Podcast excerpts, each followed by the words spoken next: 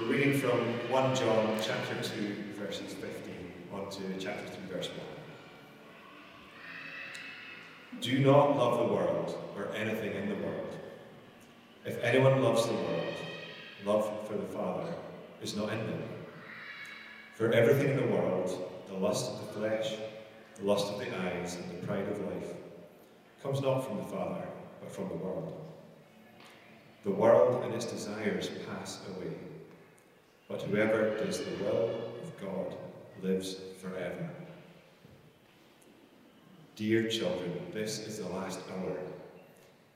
And as you have heard that the Antichrist is coming, even now many Antichrists have come. This is how we know it is the last hour. They went out from us, but they did not really belong to us. For if they had belonged to us, they would have remained with us, their going showed that none of them belonged to us.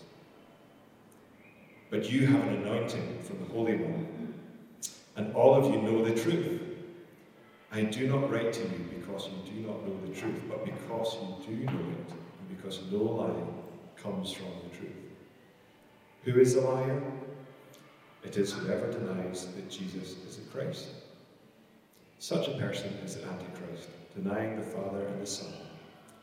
No one who denies the Son has the Father.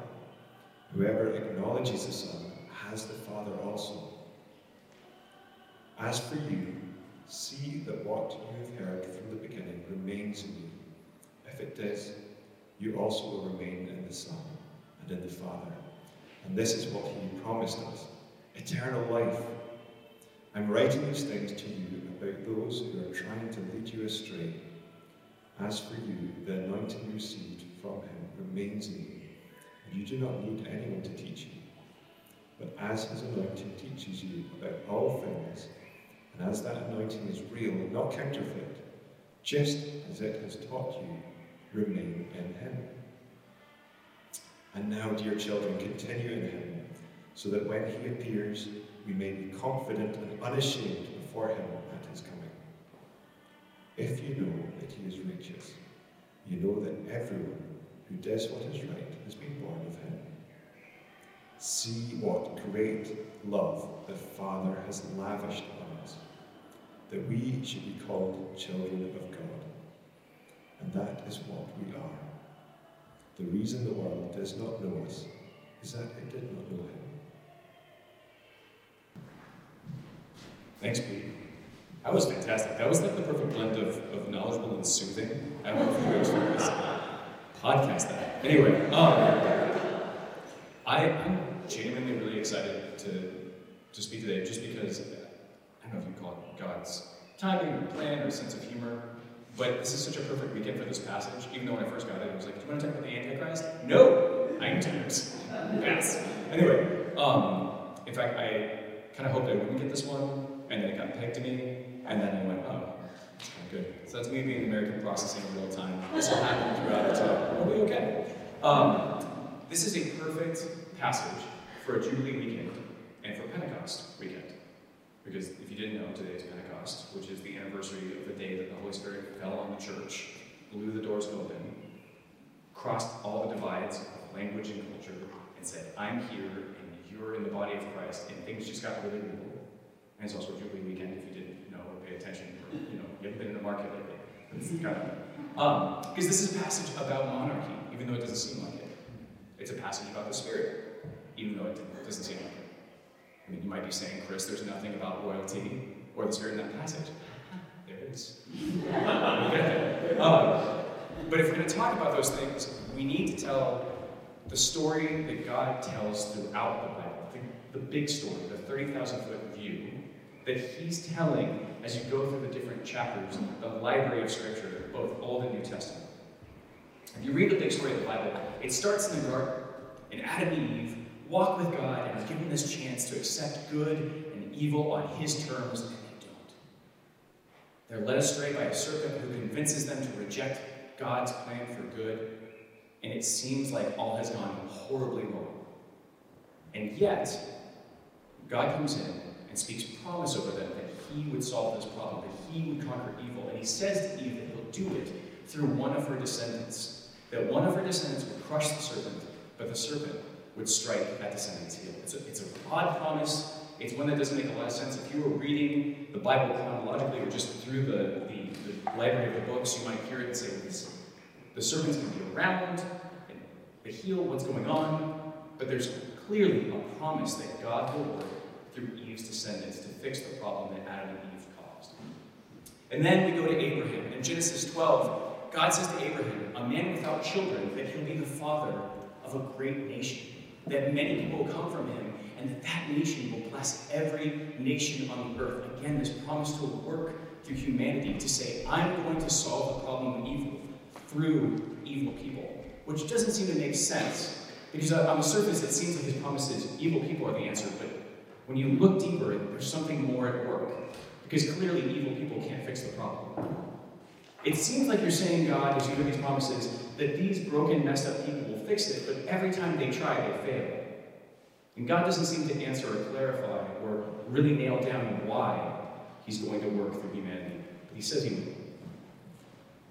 Israel does become a great nation, but in tragic consequences becomes one in slavery in Egypt, cries out to God, and God comes down and says, I will confront Pharaoh, I will reveal my holiness, I will draw you out so that you can worship me.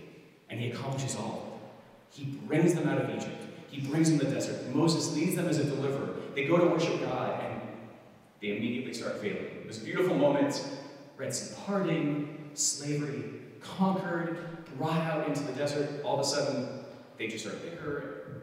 They start to bicker and question God, and they become like grumbling people who wonder if really this was the right idea. Maybe we should go back to slavery. It was a good time. It's a weird thing to say, but it's what they say. And as a result, they wander in the desert, clearly lost their own vices. And yet, God still brings them to the land of promise that He said He'd bring them to. And on the edge of that land of promise, Moses lays out God's code of conduct for living as His people. It is a long book, and it is really heavy at times. And there is stuff in there that if you read through a modern lens, unless you're trying to like just fill in the gaps, you're surely going, wait, why? I don't understand. What? And there's some very interesting commands within it, but one of them is most interesting is a list of blessings and curses, do's and don'ts that includes a command for a king. Before they even ask for one, in Deuteronomy 17, it says, When you enter the land the Lord your God has given you, and have taken possession of it and settled in it, and you say, Let us set a king over us, like all the nations around us, be sure to appoint over you a king the Lord your God chooses. He must be from among your fellow Israelites. Do not place a foreigner over you, one who is not an Israelite. The king, moreover, must not acquire great numbers of horses for himself, or make the people return to Egypt to get more of them, for the Lord has told you, you must not go back that way again. You, he must not take many wives, or his heart will be led astray. He must not accumulate large amounts of silver and gold. When he takes the throne of his kingdom, he is to write for himself on a scroll a copy of this law, taken from that of the Levitical priests. It is to be with him, and he is to read it all the days of his life so that he may learn to revere the Lord his God and follow carefully all the words of this law in these degrees. degrees. It's on the brain. It's a lot. Jack, tell me it works out. Anyway, um, second, and not consider himself better than his fellow Israelites and turn from the law to the right or to the left. Then he is, and his descendants will reign a long time over his kingdom in Israel. That simply doesn't sound much like a king. No property, no wealth, no prominence, no military power, an expert in scripture? That sounds more like a priest or one of us. That doesn't sound like we know of kings, but yet it's God's impossible standard for kingship. It is very much impossible, and we realize how true that is because Israel famously fails to meet that standard at every turn. The first chance they have to get a king, they choose one of their own. Like, well, forget number one. We want one of our own. And God says, don't do this. In fact, Samuel confronts them and says, if you choose a king of your own choosing, he'll take your property, he'll press you into service, he'll force you into slavery, he'll tax you, he'll dominate you, you'll be miserable. And they all say, that sounds good. Let's go with that plan. and God says to Samuel, let it go. They've rejected me. He says this is a clear rejection of me as their true king. It's an interesting passage. They've rejected number one right off the bat. That king becomes erratic, violent, demon possessed, and so controlling that he fails to honor God at every turn. It's a great story. Then, God, in blessing and kindness, chooses a king of his own, one after his own heart. He chooses David, and even that king fails miserably. All the subsequent kings amass power, property, they exploit women, they disregard God's teaching, they go back to Egypt, they literally break every single part of God's command for what it means to be a king. And it leaves you wondering did God know what he was saying when he said you should have a king? Because this is not working. This is miserable. As a friend of mine said the other day when we were talking about the monarchy in the Bible, no! Don't do it! Don't go that way, would have been a more appropriate response. And yet, that's where they keep going. That's where they keep turning.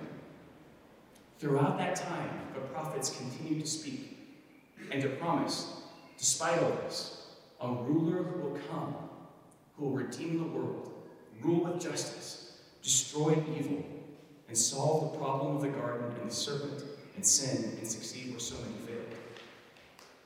From John Goldingay, the thrust of this promise is there will be a new king who comes as a new David, a new shoot from the old tree, one through whom Yahweh rules, brings shalom, on whom Yahweh's Spirit rests, who acknowledges Yahweh, who stands as a shelter from the storm, who shepherds faithfully, who before Yahweh can combine forcefulness and weakness. Goldingay also notes that it's important whenever the Old Testament speaks of this term, you have to recognize that whenever the Old Testament speaks of this term, it never says or gives a name to what this person will be. It calls him a king, it calls him a shepherd, it calls him a ruler, but it never gives him a title. So culturally, what Jewish people of the day came to call that person was the Messiah, which is a way of saying the anointed. You see, kings were often anointed. Samuel anointed David. He walked up to him, smeared his head to say, This is the one that God has chosen. It's almost a way of saying, This one is marked. God has marked this one. He's the one that God picks for this role. And so saying the anointed, saying the Messiah, was a way of saying the marked one. No other, none like him. The ultimate choice, God's perfect pick. That's the Messiah. It's not a term in Scripture. You don't see it in the Old Testament. And yet, when people pointed to the promise, they would say, the Messiah, to say all the things that God keeps saying the shepherd, the ruler, the promise. That, that's the Messiah. But 400 years of failed kings and 400 years of no kings, and many who came and claimed to be the Messiah but clearly weren't, does a lot to undercut confidence. So Israel progressively gets itself to a point where everything they do and experience and say and live under starts to tell them maybe the whole Messiah project was a whim or a wish or a false promise. We don't know what to do with it. But then a miracle comes. God sends an angel to Mary to let her know that she will be miraculously pregnant with God's own son, that she'll have a virgin birth, and that she'll become the mother of the promised king, that she'll name him Jesus, and he'll accomplish all God's promises. And she says, Lord, let it be according to your word. It's this moment of incredible faith where she says, This is insane and impossible, but I say yes to you. And Jesus is the Messiah. From his first breath in Mary's arms to the cross, to the day he was resurrected, to his ascension in heaven, he continues today. He is the Messiah. And he fulfills and perfects everything that Deuteronomy 17 said for a king to do. He doesn't hoard wealth, he doesn't marry, he doesn't amass military power, he becomes an expert in the law. He doesn't hold himself above others, no special prominence. Instead, he washes people's feet. He stands with the outcasts of society. He weeps with those who weep. He mourns with those who mourn. He serves. He pours out his life for others on the cross to defeat sin and death and evil. And he rose again to show his power over sin and death forever. After he rose, he ministered to men. And then eventually he ascended to heaven, promising he would return to finish the job of overcoming sin and evil. He is the King of Kings. He is the Messiah. That is some very good news. He is the one who proves that the promise of the King was God's good promise. That it wasn't a mistake that people failed. That only God in flesh, fully man fully God, could accomplish all that God had said. Now, that's really exciting. But for the early church, his ascension into heaven immediately created problems. Can you imagine? We finally got a king. He left, but he's coming back. I mean, we saw him. Where did he leave? Into the clouds. But he said he's coming back. To the clouds. Up, up there. But he's coming back. Kings don't leave into the clouds and then promise they're coming back and then not come back. This is this is an issue with Jesus. Jesus has a tendency to do this. He starts a party and then leaves. He starts a ruckus and then leaves. He heals someone and takes a nap. That's what's wonderful about Jesus. He's constantly turning over tables and then disappearing. And the disciples and the apostles are left to clean it up, going, He was just here. I promised you this was Jesus' is doing. And there they are again. They're living in a day and age. And John is working with a church is trying to confront the problem of Jesus' seeming absence. How can he be the Messiah if he's gone? People are starting to leave. They're getting restless. They don't want to be a part of the church anymore because it was a church for the Messiah, and there's no Messiah around anymore, so maybe we made a mistake. Tom Wright notes Jesus had warned that false messiahs would arise after him and deceive many people, and perhaps even some from among his own followers. At this point, it's easy for us to make a mistake. We might well think Jesus, and John for that matter, were referring to what we would call a religious phenomenon. But the complex world of first century Judaism, particularly in Palestine itself, was full of men and movements claiming that God was acting at last in this way, in that way, through this movement, through that man. This was as much as we would call political as what we would call religious, though in fact you couldn't get a razor blade between them in those days. This is bewilderingly to the historian trying to understand. this is bewildering to the historian trying to understand it today, and it must have been far more bewildering in real life at the time. And many of the early Christians must have wondered can this be Jesus back again? Should I go and see? Or even, perhaps, this new Messiah must be the real thing, and all that extraordinary business about Jesus was just a preliminary, warm about. After all, since he left us, nothing much seems to have happened. Just a few people. So, what 1 John is dealing with is the problem of Antichrist. Now, when we hear that term, it's so loaded.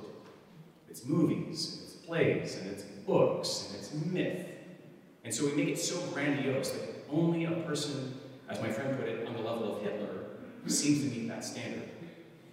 But for John, it was anyone who was saying, Jesus can't be the Messiah, because Christ is just the Greek word for Messiah. He can't be the Christ.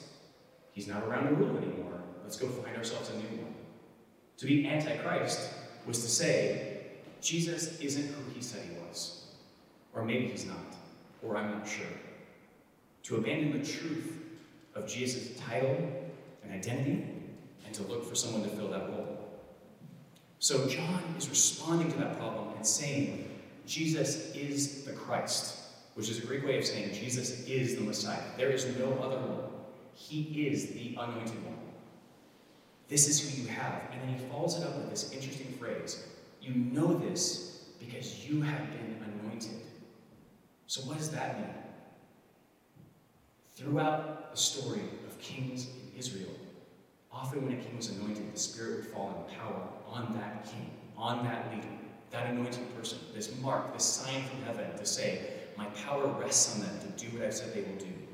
But at Pentecost, all of a sudden the anointing was spread out across the entire community. And beyond that, Gentiles, and distant people who barely had heard about Jesus suddenly received this anointing, this mark, as if to say, God picked that one, and this one, and that person far off, and this person far off. And suddenly everyone's anointed, and they all have received the Spirit to say, I choose them for my family, and I choose them for my family. So when John is saying, don't forget you have the anointing, he's saying, what more do you need to remember the truth of his word than the Holy Spirit in your life? This is not a small matter. You have the sign that every king needed to rule with power. You have the sign that every deliverer needed to have the strength to move. You have the Holy Spirit. Do not lose the truth that Jesus is the Messiah by forgetting what it is he's given you. And John makes it clear that anyone who says Jesus is not the Messiah is by definition Antichrist, is opposing the Messiah. He says, don't let go of the truth. What's the truth? Jesus is the Messiah. It's a really simple passage. Whatever you've heard, whatever people are saying, there's not a new Messiah over here. There won't be a new Messiah tomorrow or the next day. Jesus didn't come up short. He didn't fail. He is in heaven. He will return. He is the Messiah. And when he says this, he couches it in a very, very strange caution, I would say. Before making this claim, he says, Don't love the world or anything in the world. Don't live by your desires, whether for what you want or what you're affected by. Don't let confidence in what you say and do and have drive you. Because the world will pass away, but the one who does the will of God will live forever. Don't love the world, is how he starts this whole sort of moment of conviction to say to the church, don't abandon Jesus. It's, it's confusing considering John was the one who wrote, God so loved the world. So, do we love the world, John, or do we not love the world? I am confused. How do I do both? And that's where it comes to worship. Because in this passage, what John is essentially saying is don't set anything in the world, even the world itself, above Jesus in such a way that you no longer worship it, but you worship those things. Because worship in the library of Scripture includes service, it includes acknowledgement, it includes submission. It's the way you respond to a king or someone who's worthy of honor. You worship them. So, worship can just mean to bow down, it can just mean to give praise, and it can mean to serve for the rest of your life. That's why Paul says, offer your bodies as living sacrifices. This is your spiritual act of worship. So, the reason that John is bringing this in is because he's saying what's drawing people away from Jesus is the need for something more than Jesus. Whether it's a desire for something in this world, or a desire for someone in this world, or needing to be confident in your own accomplishments and possessions, all these things, when they're above Jesus, will eventually lead you away from Jesus.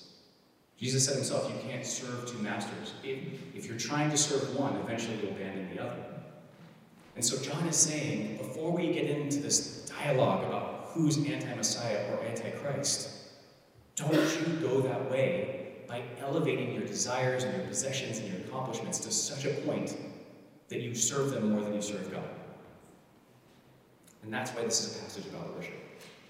John's appeal to the church is to remember to worship Jesus with everything, to surrender your desires to Him, to surrender your longings to Him, to surrender your possessions to Him, to surrender everything to Him and say, It's all yours. There's nothing you lack.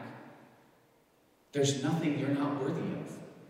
There's nothing I need to have before I worship you. I don't need you to give me things or relationships or accomplishments or position for me to worship. You are the Messiah. If I have nothing, you're the Messiah. If I have everything, you're the Messiah. If I have a perfect relationship, you're the Messiah. If I have a bad relationship, you're the Messiah. Worship. Now, now why is this so hard? Why is worship so hard? Why do so many kings fail? Why did so many kings have the mark of the Holy Spirit, the anointing on them, and still fall short? Why were they filled with God's power, but chose to use their own power instead? Why does the church still do this today? Why do I, at times, live in a way that's anti Messiah? Why? I would say that the two roots, or maybe three, are fear, control, and power. Why are we driven by what we don't have? We're afraid of what will happen if we don't have it. We want to control the narrative, control our lives, seize the things we think we need to make it. Every single king that failed, failed because he chose control, power, and fear to drive himself in his life and his rule. Why do people choose a king? Why do they demand a king of their own? When they got to the promised land, they saw enemy after enemy with powerful king after powerful king, and they were terrified and thought, well, if we don't have a king, we're done for. This is a people who just saw Pharaoh defeated by God's own miracle power. And within 40 years thought, but there's no guarantee you're going to do that again. So maybe we just need to have a powerful king, and our powerful king can fight their powerful king, and we'll be okay. But that fundamentally is a failure to worship. Because you're saying that God is not worthy enough of being trusted with your future. So before I turn to us, I want to say what I'm about to say now for us as a church. I believe, is a matter of conviction and not condemnation. Here's what I mean by that condemnation locks you in a prison that you didn't realize you were already in. It pushes you deeper into a trap you didn't realize you'd fallen into. Conviction releases you from a prison you didn't know you'd fallen into. Suddenly you're free and you're out and you're into the open and you're moving forward. So as I say this, if there's a voice of shame that says, Oh, I'm, I'm terrible, I'm the worst, that's simply not what Jesus does. When he meets Peter and Peter falls on his face and says, Away from me, I'm a sinful man, he says, Get up and follow me. He doesn't respond and say, That's right, deal with that for a little bit. I'll just let you stew in your guilt. Some of us have just dealt with teachers and parental figures for too long who like use shame and guilt as a tool. Like, yeah, you did. You broke my trust. Just gonna let you sit over there for a year, and maybe you can use the car again.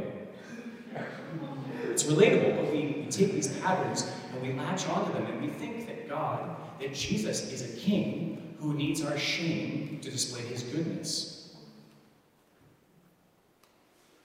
But he nailed shame to the cross. So before I say any of this, what's on offer today from the Spirit is conviction, a victory that brings us out of places we didn't realize we were. Why do we worship things over Jesus? Why do we say in our hearts, Yeah, God, I'll follow you, but we talk about this or that? Are you going to come through with this or that?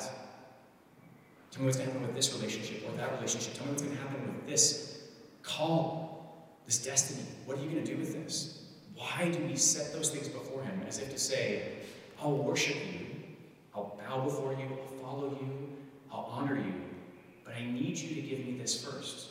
And suddenly place the thing over Jesus in our estimation. Because we're afraid.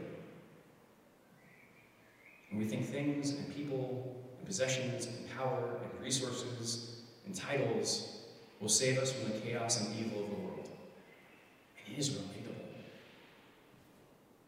How many of us, in the midst of all the chaos of the last few years, have thought to ourselves in a moment, if only I had, if only I had done, if only I had access to? How many of us in moments of isolation have thought, if only my community was better, or I had this relationship, if only I hadn't, if only my family. Why is it that our first posture when we experience these emotions is not, Jesus, help, you are everything. You're my shepherd, and I don't lack because you are. Because it's tempting to listen to the serpent and give into control over worship. But there's enough stories in history and in our lives and our friends' lives to show us that control never works. Control always consumes. When Jesus asks us to worship Him, He asks us to worship in spirit and in truth. The Bible says that where the Spirit of the Lord is, there is freedom, and that the truth will set you free. So if Jesus asks us to serve Him, to bow down before Him, to honor Him, and to follow Him in spirit and in truth, He's asking us to do that in real freedom wide open, green pasture freedom in Christ. So if you sense, as I'm talking about this, something that has maybe a little more prominence in your life than Jesus, whether it's a lack or an abundance, whether it's a position or a person, and shame is saying to you, feel guilty, or fear is saying to you, latch on, Jesus is saying, you have no idea what's on the other side of worshiping me more than whatever it is you're thinking about. Freedom is here today for all who want to be free of cycles of worship that will pass away and want to worship the one who will reign forever with our possessions, our relationships, our positions, and our efforts. It's so tempting to establish our own little kingdoms of power and influence and authority because there's not just a posture of Antichrist that opposes Jesus, there's also the one that thinks that we are Jesus. Then when Jesus isn't showing up fast enough, thinks, well, right, I'll be Jesus then. That's still Antichrist. Because what we're saying is Jesus delaying is a failure. If we step up and say, I'll do what Jesus is not doing, we're saying that he doesn't have good enough timing to have a reason for his delay. But we can't simultaneously establish a kingdom of our making and worship Jesus as king. If we believe the story I shared, if we believe that Jesus is the Messiah, we either affirm or reject that. If it's true, he either deserves worship or he doesn't. So really, there's only for Christ or anti-Christ. There's nothing in between. And we're invited to worship him and lay down our kingdoms and lay down our appetites and lay down our greed and lay down our relationships and say, I will do with these things whatever you would have me. I mean, this is what the early church did. For the briefest moment, possessions, let's share them. Power, let's give it away. Influence, let's honor others. Let's just give it away freely. It's His. He's got more. He's not going to run out. Let's share.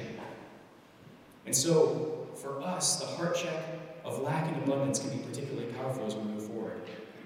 You see, when we experience lack, it'll tell us a lot about whether we're worshiping Jesus. If our first response to lack is to refill on our own strength, we're not worshiping yet.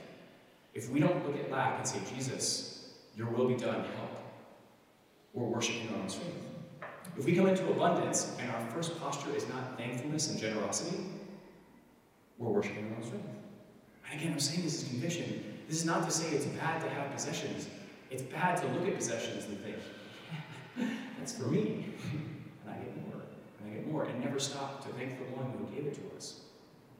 I mean, if you've lived or traveled enough, if you've had enough experiences, you know what it is to have had nothing and had someone be generous to you in Jesus' name weep because you felt God's goodness in you.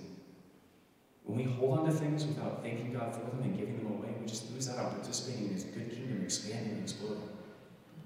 There's also the heart check of emotions because let's be honest, emotions tell us a lot about worship. If we are really joyful about pick anything here, I mean, if you're joyful about Cromars, but like you come into worship and you're like, I'm just not an expressive person. You're expressive somewhere. I picked Cromars because he was like, I've never seen anyone outside Cromars going, Yes! but we all we all have things that bring out our most joy. Does Jesus bring out our greatest joy? What brings your greatest despair? How many of us, you can just nod silently, get really like just devastated if we let someone down relationally? Do we have those emotions for Jesus? Do we allow him to speak into those and say, don't be ashamed, don't feel guilty? Or do we just go, "I, you'll get over it? Really central in the gospel is the idea that we don't have to live under the tyranny and threat of evil and brokenness, and that includes the tyranny and brokenness in ourselves. Thank God I'm not the king that saves the world. Thank God I'm not in that position because I would fail like every king in Israel did. More spectacularly. I'm really grateful I don't have that much power. Um, and thank God for the perfect king, the one who brings shalom, the one on whom God's Spirit rests, who is a shelter in the storm, the good shepherd, who has come that we might not have to trust in human power, whether offered by others or found in ourselves, is alive, continues to intercede on our behalf, and will return to finish what he started. I mean, if we see people who need a guide in the world, we can remember that Jesus is the Good Shepherd. If we see injustice in war, we can remember that Jesus is the Prince of Peace. If we experience storms, we know that Jesus is the shelter. And when we see chaos and evil, that doesn't mean that Jesus isn't on the throne and that he's abandoned us. He's at work every day through the Spirit and in the church, and he's promised he's going to finish what he started through the anointing that he's given us over our lives. So this is just where I'm going to shift into a moment of ministry before I pass it off to Rachel. And, and I'll just say this. Um, as I was preparing this, I felt like Jesus' heart was to say, You may have been anti me, but I'm not anti you. And I mean that by you may have felt like Jesus has abandoned you, but he hasn't. You may have felt like Jesus has rejected you, but he hasn't. And if you want, if you don't believe me, I'm happy to go through every verse that I have to back it up. I actually don't have time to read every verse that qualifies what I just said, but there's a lot of them. And the common thread is he sacrificed more than you can do wrong. He gave more than you could mess up. He has more than you can destroy. He longs to bring you back. Repent and he'll come for you. If you're lost, he'll find you. If it's a running theme. Um, but I feel like just like those who abandoned Christ in the early church, there's a temptation at times to feel like I don't see him showing up. Has he abandoned me? Has he rejected me? Maybe I need another way. And we turn to human kings and human power and human resources and human position and our own strength. We become unconsciously antichrist just because we feel like no one else is going to help us. We turn to our own means because we think that God's not going to come through. And to illustrate this point, I'm just going to remind us of the story of Lazarus. Lazarus got sick, and they called Jesus and said, Lazarus is going to die. By the way, this is really cool because I thought I was going to talk about this in, in small group. Go to a small group. Lizzie was praying for us a small group. It was John 11 out of nowhere. And I was like, yes. Okay, this isn't John 11, just to clarify. It's just a plug for being in a group. Um, Lazarus gets sick, and they call Jesus and say, Lazarus is sick. And Jesus goes, all right. And he waits. And he lets Lazarus die. And when he arrives, everybody looks at him and says, if he'd been here, he wouldn't have died. You're the healer. What are you know, kind of implicit, what are you doing? And he walks up to Martha and he says to her, I am the resurrection and the life.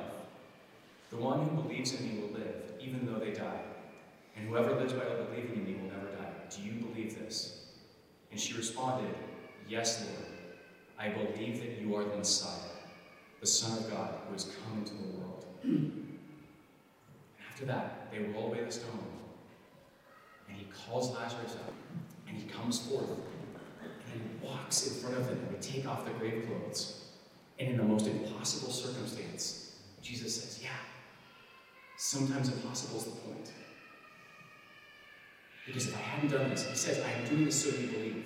How many of us have been in impossible circumstances and we think that God's being unkind, when in reality, He's building faith in us? Because it has to be impossible for us to believe that He did it. It is a human inclination to see the Spirit working and think, well, that was my emotion. To see God's generosity and think, that's that person. Sometimes God, in His gracious promises, brings us away from everything we have so He can say, look, I am Messiah. So for you, in this place, if you're feeling like you're in a dry, barren winter season that God's not coming through, don't give up hope. Because you may be tempted to be anti Jesus, but He's not anti you. And His Spirit's here for you today. So why don't we stand?